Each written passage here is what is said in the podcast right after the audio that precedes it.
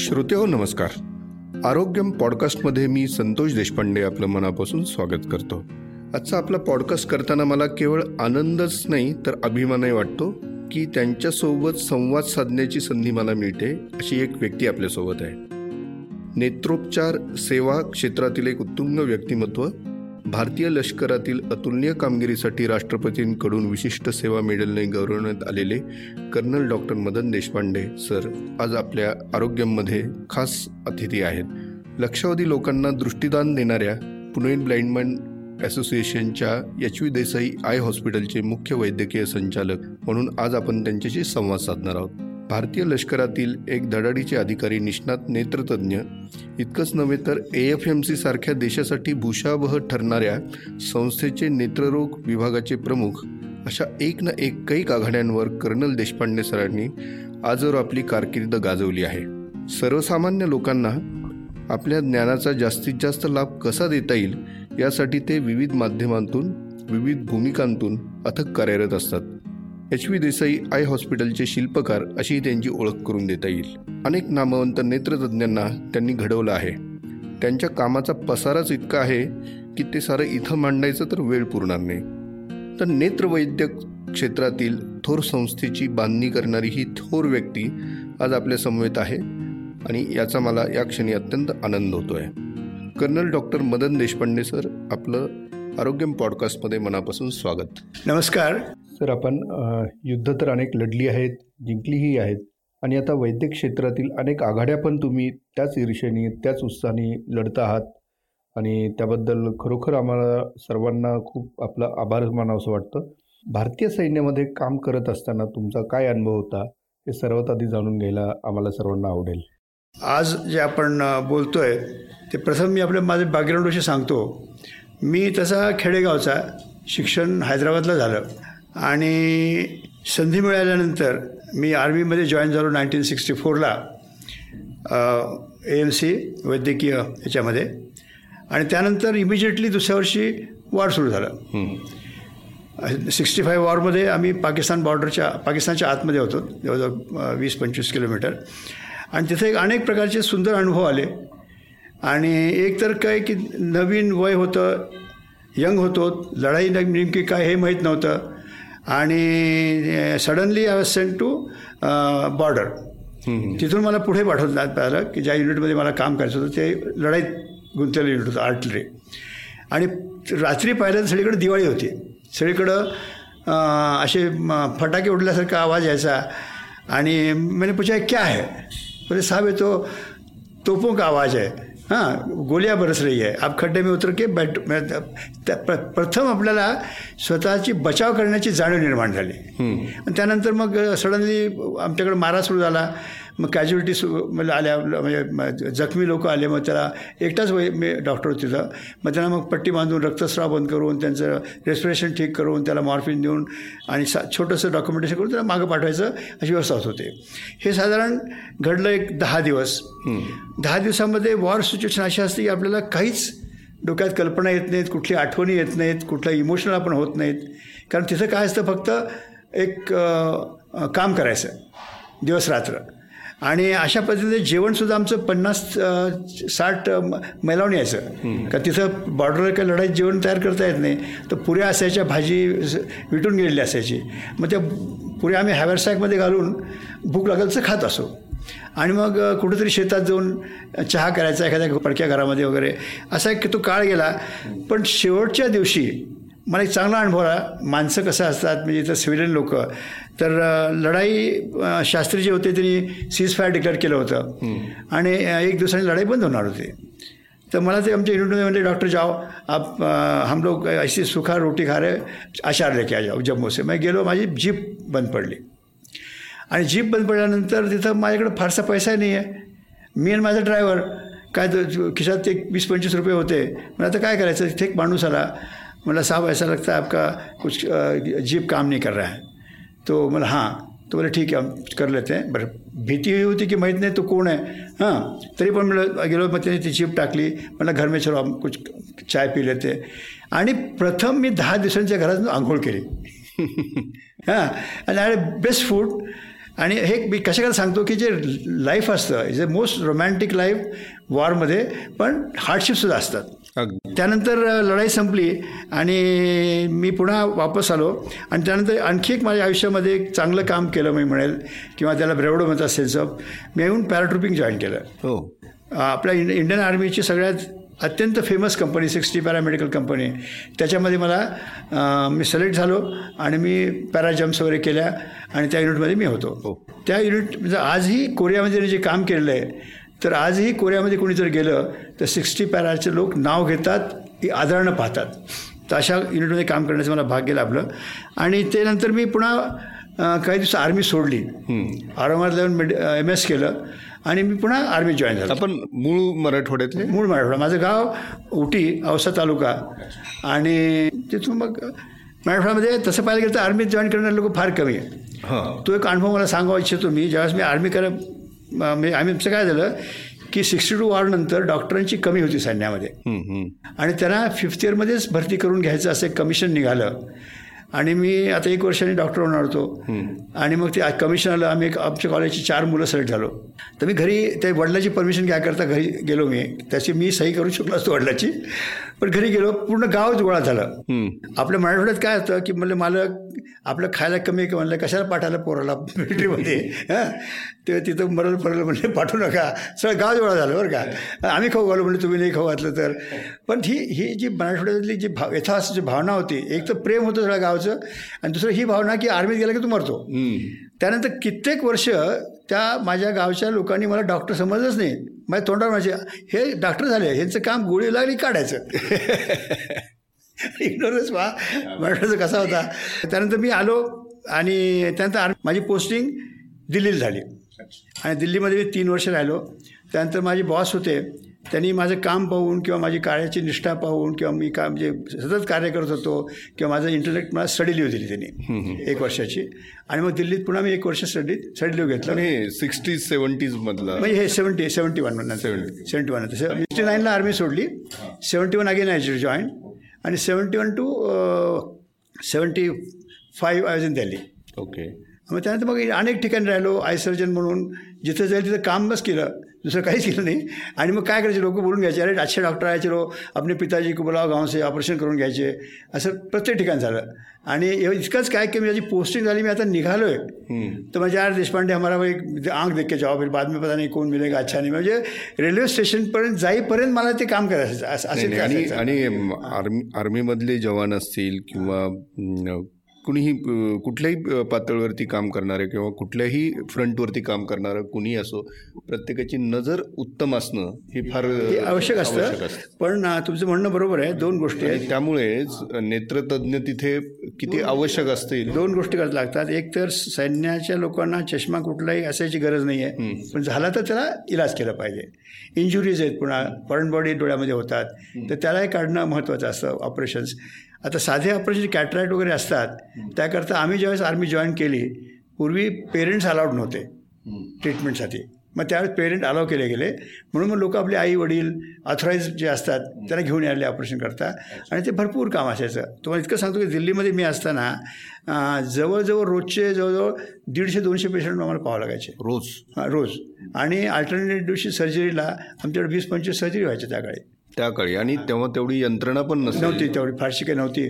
तरी पण बरंचसं म्हणजे काम आणि उपचार तंत्रे आजच्या तुलनेत तेवढं डेव्हलप नसेल तेवढं नव्हतं त्यावेळेस त्या काळी म्हणजे नंतरच्या काळी मग लेस लेन्स इम्प्लांट वगैरे आलं की ते साधारणपणे ऐंशीच्या आसपास आपलं सगळं ते लेन्स इम्प्लांट वगैरे गोष्टी आल्या त्या पंच्याऐंशीच्या वेळेस. आणि मग पुढचा प्रवास? त्यानंतर पुन्हा मी माझी नंतर काय झालं की इतकं काम केल्यामुळं माझं पोस्टिंग आणि मी टीचर होतो पोस्ट ग्रॅज्युएट टीचर त्यामुळं माझी पोस्टिंग दिल्ली किंवा पुण्याला व्हायची. मग त्यामध्ये मध्ये आंबाला झालो फील्डमध्ये जाऊन आलो बरेच वर्ष मागचा भाग संपला सगळा. आणि त्यानंतर मग दिल्ली वगैरे मग हे शिक्षणाचं कार्य सुरू झालं. त्याचं इतकं झालं की I had been Delhi Poona as army and also taught आज पुण्यातसुद्धा जवळजवळ चाळीस ते पन्नास साठ टक्के मा मी मी शिकवलेले विद्यार्थी आहोत स्पेशलिस्ट आजही. आणि देशामध्ये कुठेही गेलं तर लोक म्हणायचे सर तुम्ही काय कमावलं? मी मला माहीत नाही काय कमावलं पण जिथं जातो तिथं एखादा पॉपअप होतो मग तो I I am your student ही जी भावना आहे किंवा अगदीच. तुम्ही मला शिकवलं आहे ते आपण कमावलेल्या लोकांना सिन्सिअरली शिकवलं. जो मराठवाड्याचा गुण आहे कुठलंही काम करायचं तर सिन्सिअरली करायचं तो मी केलेलं आहे मी. त्यानंतर पुन्हा एक गोष्ट म्हणजे आर्मीमध्ये रेटना डिटॅचमेंट व्हाय रेटना सर्जरी व्हायची नाही. तर मी त्या काळी नाईन्टीन सेवन्टी फायला रेटना शिकलो आणि रेटना सर्व्हिस आर्मीमध्ये सुरू केली. हो. आणि असे तुमच्यासोबत किती सहकारी असायचे त्या काळी? म्हणजे तुमचं युनिट म्हणून असं किती मोठं असायचं त्या काळी आणि आता किती असतं? त्या काळी ज्यावेळेस ल- आर्मीमध्ये ज्यावेळेस मी सिंगल आर एम ओ होतो त्यावेळेस एकटाच असायचा. लढाईच्या काळामध्ये किंवा पीसच्या काळामध्ये. नंतर ते सिक्स्टी पॅरामध्ये आम्ही ज्यावेळेस होतो त्यावेळेस हार्डली पाच किंवा सहा लोक असायचे डॉक्टर्स आम्ही.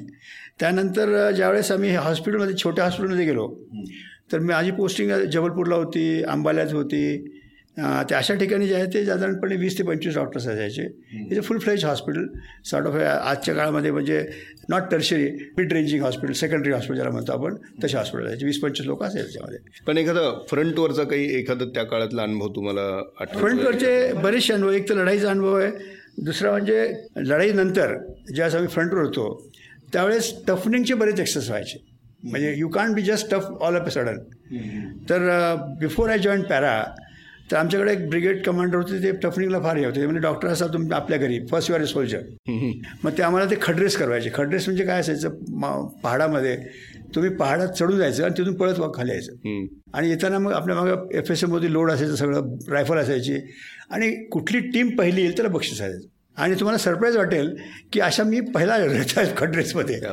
मग त्यानंतर बरं डोकं कसं की थोडंसं आपलं गरम असं डोकं असल्यामुळं शिवशी माझी भांडण कधी आणि मग त्यांनी मग काय मला पनिशमेंट म्हणून he send me to commando काढलं कमांडो डॉक्टर लोक करत नाहीत सहसा. पण मला त्यांनी कमांडोला पाठवलं. तिथंही त्वेषाने काम केलं तिथं. की बाई ठीक आहे आय व्हेरी गुड आणि त्यात माझा रिमार्क जो लिहिला गेला आहे तो त्यात असं लिहिलं की his performance was better than infantry officers in the cadre so तेही अनुभव आहे. असे बरेचसे हे असतात की तिथं काय असतं की suddenly you are told to go so you should be ready. मी ह्याला सांगतो त्याला सांगतो असं काही नाही आहे काही. हा एक भाग आहे. क्विक थिंकिंग एक इम्पॉर्टंट असतं. Your reflexes has to be very very sharp आणि त्याचबरोबर पुन्हा you should be good soldier first. ज्यावेळेस आर्मीत असता त्यावेळेस पहिलं तुम्ही काय तुम्ही you should be good soldier then secondly you should do your own job perfectly well. मग कुणा तुम्ही कुणाच्या रिकमेंडेशनची गरज पडत नाही कुणाची सगळं बिन बिन मला पुष्कळ म्हणजे यार प्रमोशन नाही मिळता दारू नाही पिता मला ठीक आहे नाही मिळलं ते. मला सगळं मिळालं promotion I was so recommended brigadier माझं हे संपलं म्हणून रिटायर झालो. नाही आणि एजचा आणि याचा काहीच आणि मग असंच. काम केल्यामुळं नाईन्टीन नाईन्टी थ्री नाईन्टी वनला मला व्ही एस एम मिळालं. हा मी मी तेच विचारणार होतो आता. तो क्षण तुम्हाला थोडस सांगता आला तो अनुभव? मला मला दोन तीनदा रिकमेंड झालं माझं. म्हणजे एकदा माझं रिकमेंड झालं होतं नाईन्टीन सेवन्टी एटला त्यानंतर पुन्हा एटीला रिकमेंड झालं होतं. पण त्यावेळेस मिळा मिळालं नाही. आणि ज्यावेळेस मी एकदा दिल्लीला पोस्टिंगला होतो नाईन्टीनला त्यावेळेस एक जनरल साहेब आले इन्स्पेक्शनला ते म्हणले तेरे डेकोरेशन क्यों नहीं मिला आपने इतना अच्छा काम किया म्हणलं देने वाले आप. ते म्हणले ठीक आहे. मग त्यांनी मला बोलावलं की ते हे होते चीफ ऑफ स्टाफ होते. आणि त्यांनी मला माझ्या सीओला फोन केला की why are not recommended him तर मी म्हणलं मी ह्या- वर्षी काहीच असं काम केलं नाही की मला रेकमेंड करावं. साधं रुटीन काम करतोय मी. ते म्हणजे नाही what work you are done throughout your service हो. हां that is very very important म्हणजे you are done as a eye surgeon you have been a soldier you have been a paratrooper त्याच्यानंतर पुन्हा you have been a good teacher मग F M सीत मी अ, शिकवायचं दिल्लीला मी शिकवायचं पोस्ट ग्रॅज्युएट्सला आणि ते सगळ्या कामं करता म्हणून त्यांनी ते मग गिविंग आणि पुन्हा I done service to soldiers त्यांना त्या त्यांच्या त्यांचे कॅम्प्स त्यांचे म्हणा किंवा त्यांचं डोळ्याचे करता एक शिक्षण वगैरे सगळं त्यांचे ट्रीटमेंट त्यासाठी मला म्हणून ते सर्वांगीण म्हणून ते दिलं गेलं. कसं वाटतं आनंद वाटतो. आनंद वाटतो. हे सतत प्रेसिडेंटही करतात त्याच्यात. अगदीच. नाही नाही. आणि ही खूपच वेगळी अचिव्हमेंट आहे आणि ती इट्स व्हेरी आणि कसं आहे पाठीवर थाप पडल्याचा जो काय आनंद आहे. तो आनंद आहे हा. आणि विशेषतः तुम्ही जसं आता म्हणालात की एकच नाही भूमिका. भूमिका अनेक आहेत. अनेक भूमिका केल्या त्याच्यात. आणि ज्यावेळेस रिटायर झालो त्यावेळेस मग आता काय करायचं? I was not very careful म्हणा किंवा ॲम्बिशियस नव्हतो म्हणा किंवा स्वतःचं घरही बांधलेलं नव्हतं मी. हां चोवीस तास कामात राहायचं. आणि त्याकरता घरूनही बोल बरेच खाल्लेत मी की करिअर मुलाचं पाहिलं नाही काही पाहिलं नाही. की Wien your patient come eyes to go and do the job teach शिकवायला लागलो शिकवत राहिलो. नादिष्ट म्हणल्यासारखं म्हणा तुम्ही थोडंसं. पण when I retired I didn't know what to do कुठलं प्लॅनिंग नव्हतं. म्हणून तळेगावला मेडिकल कॉलेज होतं ते म्हणले आमच्याकडे या. बरं ठीक आहे. मग गेलो मी आणि त्यानंतर मला आठ दिवसात बोर झालो मी कारण कामच नव्हतं काही. आयुष्यभर जो माणूस काम करतो त्याला काही काम नसेल तर फुकट पगार घ्यायला बरं वाटत नाही. मग ते पंड्यासाहेब जे होते आमचे यशवंत देसाई हॉस्पिटल त्यावेळेस काही नव्हतं. पण पी बी एम एचे जे पंड्या होते ते अंध होते दोन वेळा फार मोठा मोठा माणूस. निरंजन पंडित निरंजन पंड्या. तर त्यांनी अं, मला एक दोनदा कलेक्टर ऑफिसमध्ये आमची गाठ पडली. कारण मी कॅम्प करायचं आर्मीत असताना. I was the first person in army who started doing eye camps for civilians त्याकरता मला भांडावं लागलं कमांडंटशी पुष्कळदा जाऊन भेटावं लागलं. म्हणलं मी रिस्क मी घेतो. काही झालं तर यू कोर्ट मार्शल मी. चांगलं झालं तर तुमचं नाव देईन म्हणलं. मला काही माझं नाव नको. मग त्यांनी ते म्हणे जा काही कर कर. माझ्याकडे येऊ नकोस तो. दॅट रिस्क घेऊन आम्ही कॅम्प केले मग. आणि पुण्यात पहिला कॅम्प जो आहे आयओलचा कॅम्प सिक्स्टी एट ऑपरेशन्स केले होते वे बॅक साधारण ninety two ninety थ्रीला F M C F M C असताना मी. आणि मग ते जैन मंडळाने मदत केली आणि तिथं केलं होतं. आपण कॅन्टोनमेंट हॉस्पिटलमध्ये आम्ही त्यावेळेस केले होते. असे बरेचसे कॅम्प केले. त्याच्यात त्यांची माझी ओळख झाली. आणि मग ओळख झाल्यानंतर ते म्हणले तुम्ही आमच्या हॉस्पिटल पाहून या. त्याकडे हॉस्पिटल नव्हतं पण आमच्या अंध स्त्रिया राहतात. अंधशाळा जी आहे त्या दोन खोल्यामध्ये ते ओपडी चालवायचे आणि वर्षाला एक शंभर ऑपरेशन करायचे कोणीतरी येऊन करायचं. एक दोन तीन हे होते प्रायव्हेट प्रॅक्टिशनर यायचे आणि ऑपरेशन करायचे. तुम्ही गेलो तिथं दोन खोल्या पाहिल्या तिथं काही इक्विपमेंट नव्हतं फारसं काही नव्हतं. मनात ठरलो इथं मी काय करणार आहे? म्हणजे but I don't want to displease mister Panda is such a nice man मग त्यानंतर पुन्हा मी काही केलं नाही मी ह्याला जॉईन केलं. मी बेळगावला गेलो. तिथे पाहिलं की बाबा काही फारसं काही हे नाही आहे ते माझा माझा फायदा घेतील दोन लोकांना पोस्ट ग्रॅज्युएशन देतील. आणि then I be sort of a doing nothing मग वापस आलो इथं पुण्यात आणि मग पंड्यासाहेब पुन्हा मला बोलावलं. आणि मी त्यांना म्हणालो की ठीक आहे वेलकम मग ते म्हणले आमचे हजार ऑपरेशन करून द्या. त्या काळी एच व्ही नाव नव्हतं. आणि जस्ट वी डुईंग सर्व्हिस तर I said okay fine no problem म्हणलं मी रिटायर्ड आहे. मला कधीची गोष्ट आहे? ही nineteen ninety seven I when I retired मग ते मी म्हणलं ठीक आहे. म्हणलं मी दोन वाटी आहेत. मी फ्री करेन. हां माझी कम्युनिटीशी बांधील की म्हणलं. मी खेडेगावचा माणूस आहे. अनंत लोकाला अंधत्व आहे. आणि मी फ्री करणार. आणि सेकंड म्हणलं मी मॉडर्न ऑपरेशन लेन्स घालून करणार. ते म्हणलं ठीक आहे. हजार करा. त्यांना काय वाटलं? आनंद झाला की दहा वर्षाकरता डॉक्टर मिळाला. हां. आणि मी म्हणलं ठीक आहे. I am at least I am doing something good आणि ह्या ह्याच्यातून आम्ही संपलो. जाऊ सहा महिन्यामध्ये हजार संपले. आणि ते ते म्हणले आता मग करायचं काय आता? मी म्हणलं "बाबा, आमचं हे मायक्रोस्कोप फार तुटका आहे. नवीन घ्या. त्यास आजही पंडित पुष्कळ म्हणायचे की पहिला मायक्रोस्कोप त्यांनी घेतला एक लाख दीड लाखाचा. आणि त्यांना वाटलं की ऑप्थॉल्मॉलॉजीच्या टेक्नॉलॉजीमधलं बेस्ट थिंग त्यांनी घेतले आणि शेवटचं घेतलं. आता याच्यापुढे काही नाही आहे का म्हणजे तिथून सुरुवात मी हळूहळू म्हणलो बाबा हे पाहिजे ते पाहिजे असं करत करत I built a team okay. आणि एच व्ही देसाई स्थापन झालं. टू थाउजंडला त्याची नीव रखली गेली नाईन्टी सेवनला आणि ज्यावेळेस ते प्लॅन झालं नाईन्टी एटला काहीतरी त्यावेळेस प्रथम पंड्यासाहेब गेले अ, नितीन देसाईकडे. नितीन देसाई आणि पंड्यासाहेब हे दोघं एका शाळेत शिकलेले. असा घरोबाई होता. आणि ते म्हणले हॉस्पिटल काढायचं आहे मला तुम्ही देणगी द्या किंवा न द्या पण मला तुमच्या आजोबाचं नाव द्यायचं हॉस्पिटल. ते पंड्यासाहेब रिसोर्स प्लॅनिंगमध्ये चांगले होते. मग नितीन भाई म्हणले ठीक आहे. आणि मग आठ दिवसांनी नितीन भाईचा फोन आला देणगी चेक द्यायला तुम्ही मी येऊ का तुम्ही? घेऊन चेक आणि नितीन भाई वेंट टू द ऑफिस एक त्यांचं छोटं ऑफिस होतं पंड्यासाहेबचं is a great person he. Went and घेऊ पंचवीस लाखाचा चेक त्यांनी पहिलेच असतं आणि नंतर नितीन भाईने आत्तापर्यंत जवळजवळ मला वाटतं की आपण सोळा सतरा अठरा लाख रुपये अठरा करोड रुपये दिले असतील आमच्या हॉस्पिटलला दरवर्षी. हां असं म्हणजे पूर्ण बरेच ते दिले.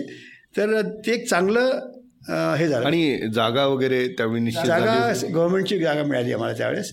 ती आताची जागा मोहतवाडीची मग गव्हर्नमेंटची जागा होती. आणि त्याचं प्लॅनिंग झालं होतं. आणि कसं असतं बघा स्केलअप विचार करतो. आज आम्ही जवळजवळ चाळीस हजार ऑपरेशन्स कोविडच्या पूर्वी करत होतो. तर त्या एका वर्षात. तर आम्ही जस्ट प्लॅनिंग पहिलं केलं. जर्मन लेडी आली होती. मदत करायला आम्हाला म्हणजे I N G O C B एमची तर तिला आम्ही प्लॅनिंग करून पाच हजार ऑपरेशन करू आम्ही. आणि at the end of five years two ten thousand surgery मग अक्षरशः मला आठवतं आहे ते आमचं नवीन हॉस्पिटल अजून बांधणं चालू होतं. तिने माझ्या शर्टला धरलं. एक कोनिट किंग म्हणून ती बाई होती ती. आणि म्हणजे doctor you want to do ten thousand surgeries here in this place म्हणजे आय आपण yes probably we may do less but we hope to do more आणि गॉड म्हणजे आम्ही किती कितीपेक्षा पटीने जास्त ऑपरेशन केलं जातं मग ही जेव्हा सुरुवात झाली त्यावेळेस आमचे कसं असतं कुठल्याही हॉस्पिटलचं प्लॅनिंग होतं त्यानंतर लॉंग टर्म प्लॅनिंग होतं. आमचं प्लॅनिंग हे लगान प्लॅनिंग होतं. सिनेमा लगान सिनेमा पाहिला तुम्ही? लगानमध्ये टीम होती तशी लगान टीम होती गरजेनुसार एक एक एक एक. गरजे नको आम्ही एक एक घेतलं. आम्ही आधी वी टूक रॉ पीपल जे नुकतेच पास झाले तसे लोक घेतले मी. तयार केले परत. तयार केले. त्यांना मग मला रिक्वायरमेंट ज्या स्पेशालिटी पाहिजे रेटिना आहे कॉर्निया आहे त्यानंतर हे पाठवले त्यांना. अकोलोप्लास्टी आहे ग्लाकोमा आहे. मग हे ट्रेन होऊन माझ्याकडे वापस आले. ह्याच्यात फायदा असा झाला की we didn't have to invest more in readymade sort of a specialist त्याकडे आमची ता ताकद नव्हती आणि घडले नसतं असं. आणि then ते आणि हे हॉस्पिटल बिल्डअप झालं. आणि पुन्हा ते लोक जे आले ट्रेन होऊन नाव today they are internationally known people सगळे. राईट आणि त्यामुळे काय झालं की त्यांची कमिटमेंट झाली हॉस्पिटलशी एक प्रेम निर्माण झालं. मग आम्ही इथंच घडलो. आम्ही घडवलं. आम्ही निर्माण केलं. हां ही सगळी अशी ती लगान टीम बनत बनत एक बेस्ट इंडियाची टेस्ट टीम झाली.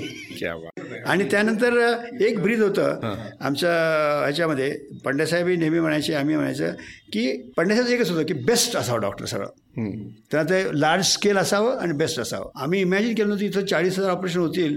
त्याचं प्लॅनिंग मोठं असायचं नेहमी. आणि दुसरं जे आमचं जे तीन मुख्य लोक होते. टेक्निकल सगळे advances I give inputs and develop social जो काम आहे सोशल कणा तो पंडसाहेबांनी दिला. आणि कॉर्पोरेट इंटेलिजन्स आहे ते नितीन भाईंनी दिलं. त्यामुळे काय झालं की एक एक कुठलीही संस्था घडवायला ह्या तिन्ही गोष्टी अनायास मिळाल्या. बरोबर. कॉर्पोरेट इंटेलिजन्स म्हणजे तुमचं ऑडिट चांगलं असावं तुमचं हिशोब चांगला असावा तुमचं ॲडमिनिस्ट्रेशन चांगलं असावं ह्या सगळ्या गोष्टी नितीन भाईमुळे आम्हाला मिळाल्या. त्यानंतर नितीन भाई लाकी गुड पालक. जिथं जिथं कमी पडलं ते त्यांनी त्यांनी दिलं. मागाव म्हणजे मा म्हणजे त्यांनी ती पूर्तता केली. बरोबर. त्यामुळं आय ऐन वेळेस आम्हाला काय झालं की हॉस्पिटल चालू झालं छोट्या प्रमाणावर आम्ही होतो. पण एकदम त्याला जम्प घ्यायची मोठी इक्विपमेंट चांगली पाहिजे कॉ कॅटरेटला स सपोर्ट पाहिजे तो आम्हाला सी बी एमला दिला. अनेकशा एन जी ओज आले. सी बी एम आहे ऑर्बिस इंटरनॅशनल आहे. त्यानंतर सेवा इंटरनॅशनल आहे साईट सेवर्स आहेत हे सगळे आले एकामाग एक आले. आणि त्याने आम्हाला इक्विपमेंटचा सपोर्ट दिला ट्रेनिंगचा सपोर्ट दिला आणि काही पेशंटला केअर करण्याचा सपोर्ट दिला. त्यामुळे आमच्या तीन गोष्टी झाल्या. एक तर इंटरनॅशनल लोकांशी संबंध असल्यामुळं त्यांचं इन्स्पेक्शन झालं. इन्स्पेक्शन आल्यामुळं आमची क्वालिटी वाढली. Right because unless our quality they would not give support मग ते ते पायंडा पडला. त्यानंतर पुन्हा एक गुड प्रॅक्टिसेस आल्या आमच्यामध्ये सगळ्या हॉस्पिटलमध्ये आणि ट्रेनिंग मिळालं आमच्या डॉक्टर्सना तो ट्रेनिंग आमचा जो पैसा खर्च साधा कदाचित केला नसता आमच्या ह्यानी. इंटरनॅशनल पाठवले गेले काही लोक नॅशनली ट्रेन होऊन आले. आणि मग आता ह्यानंतर आम्ही काय केलं की साधे रेटिना ग्लाकोमा ह्या सगळ्या स्पेशालिटी कॉर्निया आल्या आय बँक आली. मग अत्यंत महत्त्वाची अशी घटना घडली. की आमच्यातली एक Suchita Kulkarni she was head of retina department and after having serve for fifteen years she decide to go to London for community ophthalmology masters त्या तिथं गेल्यानंतर त्या त्याला तिथं काय असतं की तो विषय शिकतो आपण पण त्या तिथं आपण आपल्या आपल्या भेटी होतात चांगल्या लोकांशी नेटवर्क होतं. आणि त्यामुळं तिला आरोपी करायची ती. आणि तिथं आरोपीचं तिनं रिसर्च केला. आणि आज यशवंतसे हॉस्पिटल महाराष्ट्रामध्ये आरोपीचं मुख्य केंद्र आहे. आम्ही हे हा दहा जिल्ह्यामध्ये राबवला आहे कार्यक्रम महाराष्ट्राच्या. आणि आज internationally also we are known Suchita Kulkarni यशवंतसे hospital is known for आरोपी तसंच कुलदीप डोळे जे आहेत ते लंडनला पाठवले पाठ पाठवलं आम्ही गेले तांजण्यातून ते. ते वापस आले. त्यानंतर त्यांनी कम्युनिटी ऑप्थॉलॉजी काम करायला सुरुवात केली. आणि आज ते लायन्सचे ॲडवायझर आहेत टेक्निकल त्याचे प्रत्येक लोक कोणी कोणी आल्यानंतर काही ते ऑर्डनरी राहिले नाहीत. म्हणजे they are giving service to H U Desai at the same time beyond H U Desai we are not a hospital mundane hospital किंवा आम- आम्ही आमचं काम करू पैसे कमवून आमच्यात रमू त्यानंतर मी स्वतः nineteen eleven to nineteen fourteen was a president of vision twenty twenty right to sight India international body national body आहे with representation of ministry of health W H O अशी आणि त्यांचं मुख्य कार्य असं आहे की देशामध्ये जे अंधत्व आहे अवॉइडेबल ब्लाइंडनेस त्यामुळे आपण दूर करण्याजोगं अंधत्व ते निराकरण करायचं. आता ही थोडी पार्श्वभूमी तुम्हाला सांगतो. आपल्या देशामध्ये जवळजवळ ट्वेल्व मिलियन ब्लाइंड लोक आहेत. ट्वेल्व मिलियन म्हणजे वन पॉईंट टू कोटी. आणि त्यापैकी वीस टक्के जे आहेत ते परमनंट ब्लाइंड आहेत. तर आपण रिहॅबिलिटेशन करू शकतो. जे आम्ही करतो आहे टी टी आय स्कूलमधून म्हणा किंवा त्याचं ते परवेज पाहतात ते. आणि दुसरं काय ते एटी पर्सेंट जे ब्लाइंडनेस आहे ते अवॉइडेबल म्हणजे दूर करण्याजोगं आहे. आणि त्याला असे वा वाक्य उपरलं आहे की शिवीसारखं वाक्य उपरलं लोकांना झोंबावं. इट्स अ अननेसेसरी ब्लाइंडनेस और शेमलेस ब्लाइंडनेस म्हणजे हे काय? म्हणजे हे असणं हे आपल्याला लाज वाटली पाहिजे आपल्याला त्याची. तर ते दूर करण्याकरता काय स्ट्रॅटेजी असावी नॅशनली मग आता कम्युनिटी मेडिसिन आणि साध्या मेडिसिनमध्ये फरक काय असतो? कम्युनिटी मेडिसिन म्हणजे आपण कम्युनिटीचं प्लॅन करतो. ह्या ह्या जागेमध्ये ह्या जिल्ह्यात किंवा ह्या शहरात किंवा ह्या देशामध्ये पर्सेंटेज ब्लाइंडनेस आहे? मग ते डायबिटीजमुळं आहे का? कॅटरॅक्टमुळे आहे का? रिफ्रॅक्शनमुळे आहे का? तर जगात आपल्या देशातलं पाहायला गेलं तर हे जे ब्रँडनेस आहे तर मेन सगळ्यात मुख्य ब्रँडनेस आहे ते कॅटरॅक्ट आहे. सिक्स्टी टू पर्सेंट कॅटरॅक्टमुळे होतं. त्यानंतर जे आहे ते आपलं फ्रॅक्टिव्ह एरर्स चष्मा. त्यानंतर लहान मुलांचं ब्रँडनेस तीस टक्के मुलं लहान असतात त्यांच्यात त्यांच्यात चष्मा आहे इतर रोग आहेत कॅटरॅक्ट आहे कॅन्सर आहे.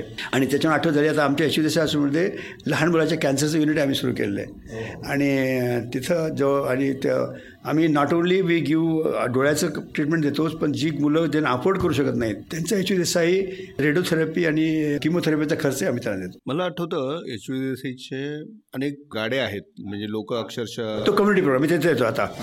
आणि हे सगळं केल्यानंतर आता हे सगळं अंधातून दूर करण्याकरता आम्ही इथं आमच्या हॉस्पिटलमध्ये राबवतो की आपल्या देशामध्ये म्हणा किंवा दो अनेक कारणं असतील. एक गरिबी एक मुख्य कारण आहे. पण दुसरं आहे बिहेवियर. आमचं हेल्थ बिहेवियर असं आहे की आपण म्हणून कुठे हॉस्पिटलमध्ये जात नाही. शिकलेला सुद्धा जात नाही. लिव्ह अलोन अनपड किंवा गरीब. म्हणून जर आपण हॉस्पिटल काढलं म्हणलं मी इथं आहे आम्ही तुम्ही या गावगावचे लोक या येणार नाहीत. म्हणून किंवा त्यांच्याकडे ती क्षमता नाही यायची. किंवा त्यांच्याबरोबर एखादा माणूस घेऊन तो येऊ शकत नाही. कारण त्याला काम पुरतं. म्हणून आम्ही रिच आउट प्रोग्राम केला. मग त्या गावी आम्ही जाऊन त्याला पिकअप करतो. घेऊन येतो ऑपरेशन करतो आणि पाठवतो. आज जवळजवळच हॉस्पिटल चालू झाल्यापासून म्हणजे नाईन टू थाउजंडपासून ते आत्तापर्यंत आम्ही साडेपाच लाख लोकांचं ऑपरेशन केलं त्यापैकी साठ टक्के थ्री तीन लाखाच्या वर मोफत टोटल मोफत केलेलं आहे. त्यांना आणणं नेणं जीव घालणं ऑपरेशन करणं आणि तेही क्वालिटीवर केलेलं आहे सगळं. एक अत्यंत अभिमानाची गोष्ट आहे. कुठेही लोकांना असं पैशाचं मा मोजमाप केलं तर अब्जोमध्ये येईल. हां. आणि हे सगळं शक्य झालं की हे लोकांच्या दानामुळं लोकांच्या कामामुळं यशू देशाच्या कमिटमेंटमुळं हा प्रोग्राम राबवला गेला. असं मला वाटतं ह्याला कुठेही तोड नाही. महाराष्ट्राचं निश्चित तोड नाही. त्या त्यानंतर आम्ही आय बँक स्थापन केली.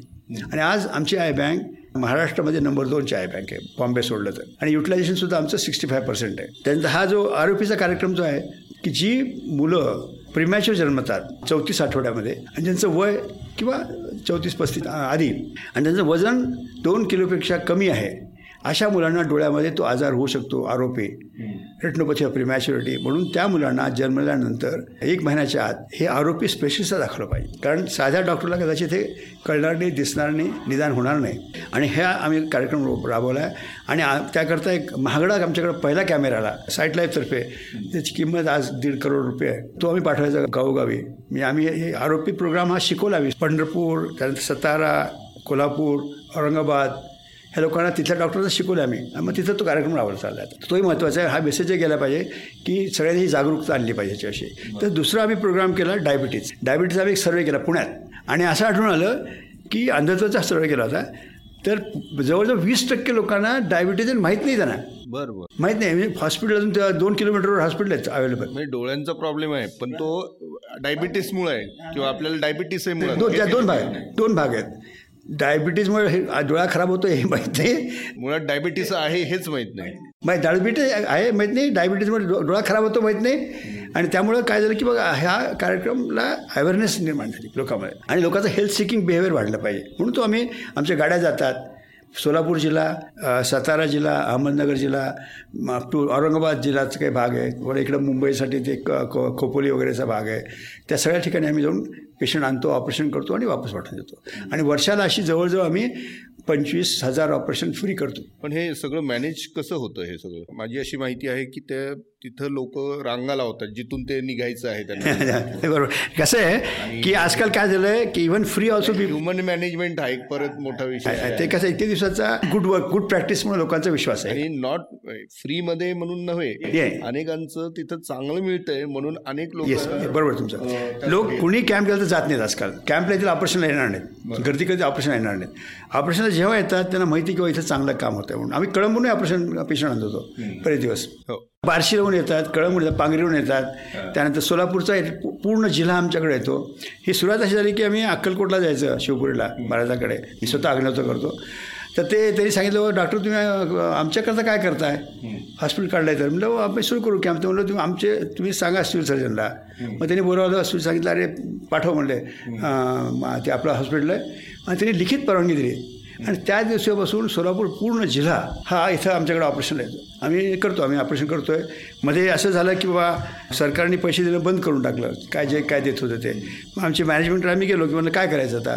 तर नितीन भाई काय म्हणाले की सरकार पैसा देऊ अथवा न देऊ गरज आहे ना आम्ही पैसे रेस करू करा तुम्ही. ही अशी माणसं मागं असल्यामुळं कार्य मोठं होतं. हे खूपच क्रेडिट आणि टीम आमची चांगली आहे. म्हणजे बेस्ट टीम ऑफ डॉक्टर्स आमच्याकडे आहेत.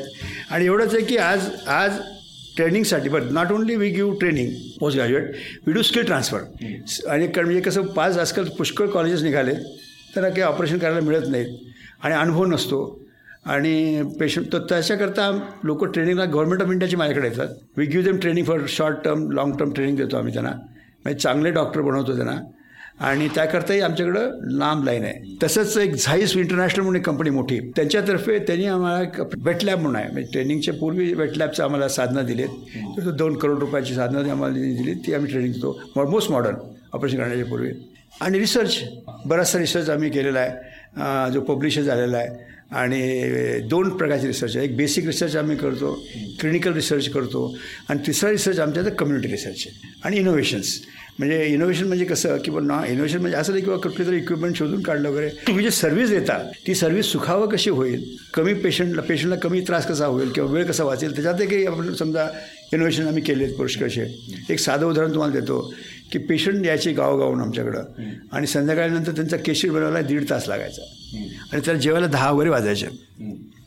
मग असं ते मग कंप्लेंट आली की बाबा फार उशीर होतो. मग त्या जेवण कॅन्टीनवाल्याला बोंब मारली की बाबा उशीर होतो. मग आम्ही म्हणलं काय कसं करणार? आम्ही काय केलं स्मार्टफोन दिले ड्रायव्हरला मग लिस्टचा फोटो पाठवून दे. मग लिस्टचा फोटो आला इथं पेशंट यायच्या आधी आमची केसेट तयार असायची. एक दीड तास वाचला. तर मी publish it told to others also आणि दुसरं आम्ही काम मुख्य काम काय केलं की मी ज्यावेळेस प्रेसिडेंट होतो विजय ट्वेंटी ट्वेंटीचा त्यावेळेस प्रत्येक हॉस्प आम्ही असं एक साधारण कुठले कॉर्पोरेट ऑफिस असू दे हॉस्पिटल असू दे साधारण असं एक पाहिलं गेलं की त्याचं युटिलायझेशन जो मॅनपॉवर आहे ते चाळीस टक्केच होतं. आणि स्पेसचं युटिलायझेशन आहे तेवढंच होतं. बरोबर. याचा उ- अर्थ असा की आपल्याला आणखी साठ टक्के वाढायचा चान्स आहे. तर ते घेऊन आम्ही वी वेंट टू हॉस्पिटल चाळीस हॉस्पिटल देशातले म्हणजे सिलिगुडीपासून केरळापर्यंत. We taught them taking workshop किंवा how to increase your capacity how to bring in quality how to bring in special satisfaction आणि असेच वर्कशॉप घेतले.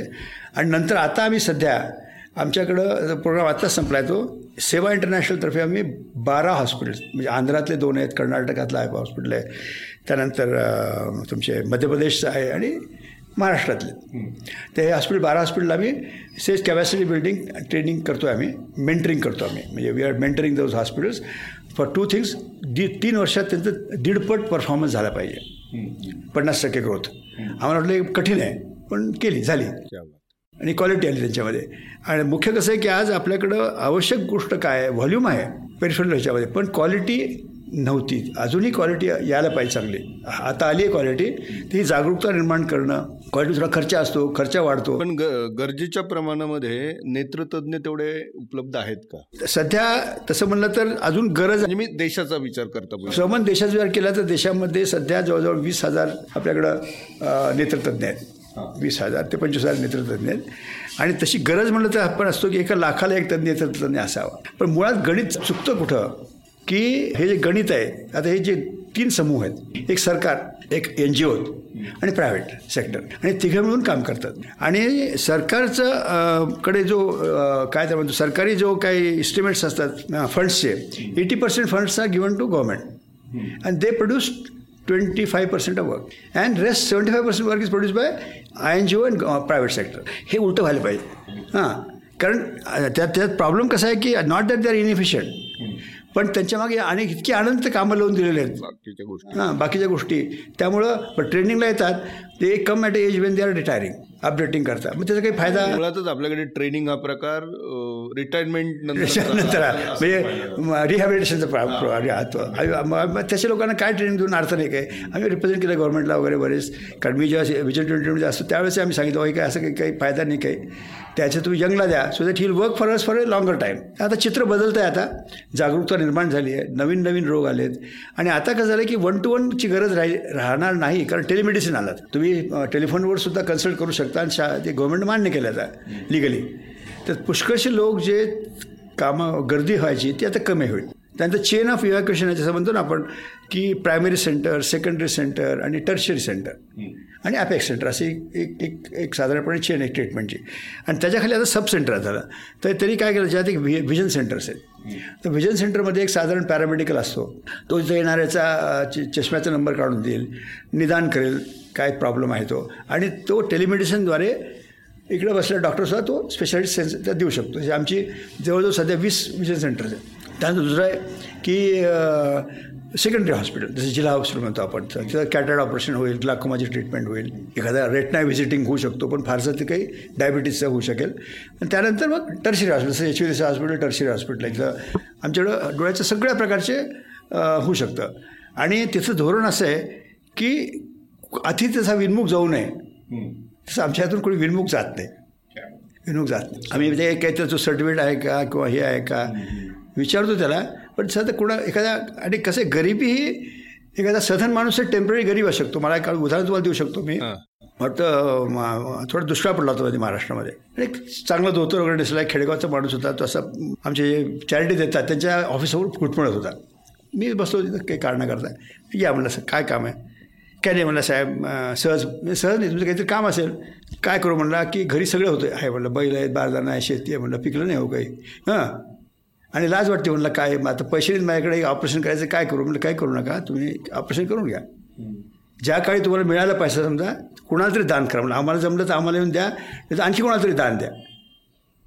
हे अशी असं सुद्धा होऊ शकतं म्हणून आम्ही त्यांच्यात तो we are not very rigid but hospital चाललं पाहिजे. त्याकरता आम्ही जवळजवळ चाळीस टक्के पेड सर्व्हिसेस करतो. आमची रेट्सही इतरापेक्षा बरेच कमी आहेत. We give good quality service आणि हे हॉस्पिटल एक्सपर्टाईज एक्सपर्ट आहेत आमच्याकडे प्रत्येक गोष्ट डॉक्युमेंट केली जाते. आमच्याकडे ई एम आर आहे पेपरलेस वर्क सगळं आहे. बेस्ट इक्विपमेंट आहे. आम्ही कधीही कॉम्प्रोमाइज इक्विपमेंट केलं नाही. आजही आमच्याकडे जे काही इक्विपमेंट आहे ते बाहेर बाजारात तुम्हाला मिळणार नाही. बरोबर. आणि सो आमच्याकडं इन्व्हेस्टमेंट केली हवी माणसामध्ये आणि इक्विपमेंटमध्ये आणि व्हॅल्यूज वा वा. नाही हेच महत्वाचं आणि भविष्यात काही एक्सपान्शन करायचं हा भविष्यामध्ये जे आता आमच्याकडं ऑलरेडी आम्ही नंदुरबार एक जो दुष्काळी जिल्हा आहे किंवा आदिवासी जिल्हा आहे तिथं आम्ही एक हॉस्पिटल काढलं आहे सेवा आदिवासी लोकांना मिळावी ते लांब येऊ शकत नाही त्या काळी तिथं कुठलीच सेवा नव्हती आम्ही काढलं त्यावेळेस दोन हजार सहामध्ये. आणि ते आणि मग तिथे हॉस्पिटल आम्ही नुकसान सोसतो आम्ही दरवर्षी. तरी पण ते चालवतो आम्ही. का? तर त्या आदिवासी लोकांना सेवा मिळावी. आणि दुसरं हॉस्पिटल काढलं आम्ही जळगावला. ते जैन ग्रुपबरोबर आम्ही त्यांनी ज जागा दिली. बाकी आम्ही सगळं आमचं हॉस्पिटल आम्ही चा चालवतो. आणि असंच आणखी आमचा प्लॅन आहे पुढे सोलापूरला हॉस्पिटल काढायचा. बेसिक आयडिया आम्हाला जवळजवळ शंभर विजन सेंटर्स काढायचे. म्हणजे ज्या लोकांना चष्म्याचा नंबर करता एच दिसायला ग परगावून यावं घ्यावं किंवा साध्या डोळ्यात तपासणी ते विजन सेंटरला होऊ शकते. इतर काही सिरियस असेल तरच आणि आम्ही त्यांना टेलिकन्सल्टेशन देऊ आम्ही. आणि हे एक असे चेन निर्माण करायचा विचार आहे. आणि फ्युचरिस्टिकमध्ये हे जे दे हे जे आमचं हॉस्पिटल आहे एच एस आहे ते स्पेशालिटी सर्व्हिसेस देईल. आर ओ पी आहे त्यानंतर क्राकोमा आहे त्याच्यातलं जे we are best T teaching hospital as also service hospital तर हा प्लॅन आमचा आहे आणि दिस विल कंटिन्यू आणि ट्रेनिंग देणं आमचं मुख्य काम असेल. आता आम्ही आमचे दोन आता नवीन प्रोजेक्ट सुरू होणार. एक तर कम्युनिटी ट्रेनिंग सेंटर काढतो आहे आम्ही आता. एच एस आयचं एकाच वर्षामध्ये. त्याच्यामध्ये कसं की आपल्याकडे डॉक्टर्स ट्रेन होतात आहे पण पॅरामेडिकल ट्रेन नाही होत. बरोबर आपली साधारण समज अशी असते हॉस्पिटल लोकांची की मा मी बेस्ट सर्व्हिस आहे माझं स्किल चांगलं आहे. येणारा माझा पेशंट हा शंभर टक्के माझ्याकडून खुश होऊन गेला पाहिजे. मी ऑपरेशन करतो बेस्ट ऑपरेशन झालं विचार ना डॉक्टर ऑपरेशन कसं झालं? छान झालं. म्हणजे आम्ही खुश.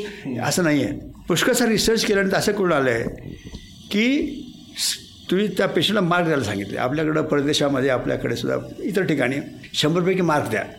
डॉक्टरच्या स्किलला मार्क द्या. तुम्ही त्या स्वच्छतेला मार्क द्या. लोकांच्या बिहेवियरला मार्क द्या. जेवण कसं होतं त्याला मार्क द्या. बाथरूम कसं होतं त्याला मार्क द्या. आणि unfortunately or fortunately eighty two percent mark लोकांनी इतर गोष्टी दिलेत खुश होण्याकरता. आणि अठरा टक्के मार्क जे काही अत्यंत इम्पॉर्टंट आहे ते पेशंट सॅटिस्फॅक्शनला दिलं आहे तर आम्ही हे इन्सिस्ट करतो की तुमच्या हॉस्टेलमध्ये जर लोकांनी यावं असं तुम्हाला वाटत असेल तर डॉक्टर चांगले पाहिजेत इक्विपमेंट चांगली पाहिजे तुमचे सिस्टम चांगल्या पाहिजेत.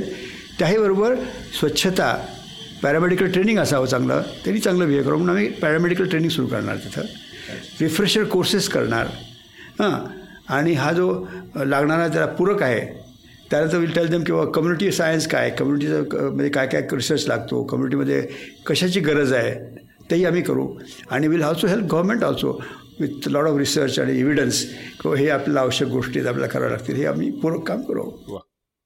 आणि आता किती डॉक्टर्स आपल्या ह्याच्या नेटवर्कमध्ये जोडलेले आहेत आपल्या पूर्ण कार्यात? हॉस्पिटलमध्ये सध्या आमच्या हॉस्पिटलमध्ये जे आहेत ते पंचवीस कन्सल्टंट्स आहेत. आणि जवळजवळ तो वीस तीस विद्यार्थी आहेत.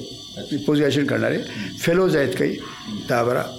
त्यानंतर आमचे जे कार्य जोडलेले डॉक्टर्स आहेत ते सध्या आम्ही बारा हॉस्पिटलला आम्ही मेंटरिंग करतो आहे दोन क आंध्रामध्ये. आहेत. वैजागला एक आहे विजयवाडा म्हणून जवळ तिथे गाव तिथे एक आहे.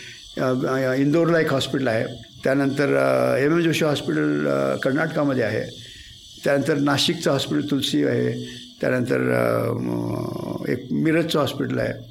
नंदुरबारचं आमचं हॉस्पिटल आहे. तर गुजरातमध्ये चार हॉस्पिटल्स आहेत. नवसारीला आहे, काय रो- रोटरी हॉस्पिटल मांडवीचं हॉस्पिटल त्याचं अहमदाबादमध्ये एक बरेच हॉस्पिटल आहे. आणि असे हे हॉस्पिटल आम्ही we are mentoring them to see that they improve the capacity quality and sustainability आणि सर तुमच्या ह्यांनी आत्तापर्यंत किती पेशंट्स आपल्याकडनं हे होऊन गेलेले असतील? आत्तापर्यंत.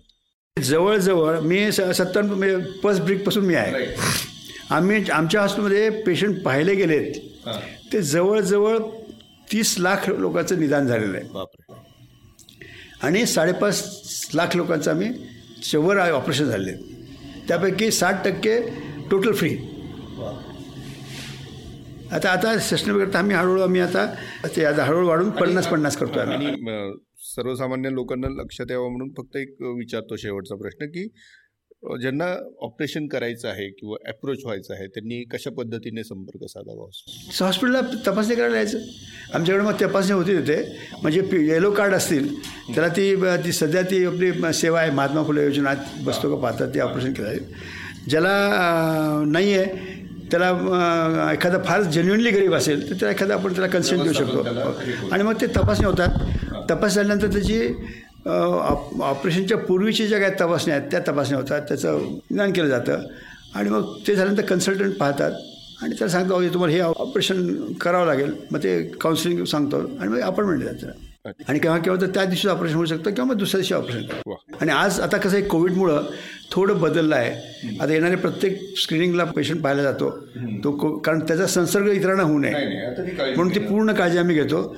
आणि पी पी किट्स आता हे कोविड काळातही चालू आहेत ऑपरेशन. आता सध्या कोविड काळात आम्ही एमर्जन्सी ऑपरेशन करावं लागले आम्हाला कारण तशी गव्हर्नमेंटच्या ऑर्डर्सही होत्या. साधारण मे पंधरापासून आम्ही रेग्युलर सुरू केलं. पण एवढा रिस्पॉन्स नव्हता. जूनमध्ये थोडा चांगला झाला. आता थोडासा बरा आहे. आणि सध्या जवळजवळ एक सा सध्या दीडशे पेशंट येतात रोजचे. पूर्वी आमच्याकडे साडेपाचशे सहाशे पेशंट यायचे. आता ते ते पिकअप व्हायला वेळ लागेल. नाही खूपच इतक्याच सेवाभावी वृत्तीने. आणि हे सगळं होण्याच्या मागे मी अर्जवून उल्लेख करतो. आमचे चेअरमन नितीन भाई आमचे ट्रस्टी बोर्ड आणि माझी टीम सगळे आणि आमचं परवेज टीम म्हणून काम करतो आम्ही सगळे. आणि हे सगळं घडलं घडलं. ईश्वराची कृपा आम्ही मानतो आम्ही. घडत घडत उगीच नसतं ॲक्च्युली त्याच्यामागे काहीतरी एक प्रयोजन असतं. आहे आहे पण आणि ही मोठी सेवा आहे. आज आज मी असं म्हणू शकेन बरं का की पुण्याला हे भूषण असणारी संस्था आहे. अगदी. आणि महाराष्ट्र गव्हर्नमेंटला अत्यंत पूरक कार्य करणारी आमची संस्था आहे. आज आम्हाला we are known nationally we are known internationally आणि एच टी देशाचा सेंटरमध्ये सुद्धा मान आहे. हे हे नक्कीच आम्हाला म्हणजे आम्हाला ही माहिती होते पण हे खुद्द तुमच्याकडनं समोर येणं किंवा तुम्ही सांगणं याच्यात खूप फरक पडतो. म्हणूनच आज आपला संवाद फार महत्त्वाचा ठरला. आणि आपलाही ऋणी आहे. नाही नाही. हे we are oblige actually we are privilege to have a talk with you कारण इतकी मोठी माणसं आहेत त्यांच्यासोबत तुम्ही काम केलेलं आहे. तुम्ही स्वतः त्या ह्याच्यात गोष्टी बांधलेल्या आहेत. म्हणजे एक एक आणि पुष्कळशी अवॉर्ड सुद्धा मिळाले बरं का. आमच्या पंडितसाहेबांना पद्मश्री हो मिळालं हो मला ते कोरियामध्ये एक अवॉर्ड मिळालं जाऊन किंवा पुष्कळचे कार्यक्रम म्हणजे युरोपियन असोसिएशन ऑफ ऑप्थॉलॉजिस्टमध्ये एक ते अवॉर्ड मिळाले. बरेचसे अवॉर्ड मिळाले. अवॉर्ड म्हणजे ते मिळतात. एक माणिक प्रभू संस्थान आहे त्यांच्याकडून एक अवॉर्ड मिळाला आम्हाला कार्य केल्यामध्ये बरीचशी अशी अवॉर्ड मिळाली. तो तो भाग वेगळा आहे. आमच्या डॉक्टर लोकांना पुष्कळचे अवॉर्ड मिळाले नाही रिकग्नायझेशन हे तर इट्स हे होतं पण तुम्हाला जे समाधान मिळत आहे मग आमचा पेशंट आम्हाला जो आशीर्वाद देतो ते माझं मोठं रेकग्नेशन वा. आहे आय फील दॅट आणि आमची पूर्ण टीम ही फील करते. तो आमचा जो आशीर्वाद त्यांचा मिळतोय त्यामुळं आमचं बळ आहे. वा. नाही आणि युद्ध लढणं वेगळं आणि रात्रंदिनामा युद्धाचा प्रसंग हे हे हे जगणं वेगळं. नाही बरोबर वन मिनिट ना. आज पण छान सांगितलं आपण युद्धामध्ये ते युद्ध आम्ही लढलो आणि तुकोबाचं युद्ध लढतोय आम्ही. म्हणून ही तुकोबाची वृत्ती आम्ही आमच्या हॉस्पिटलमध्ये आली.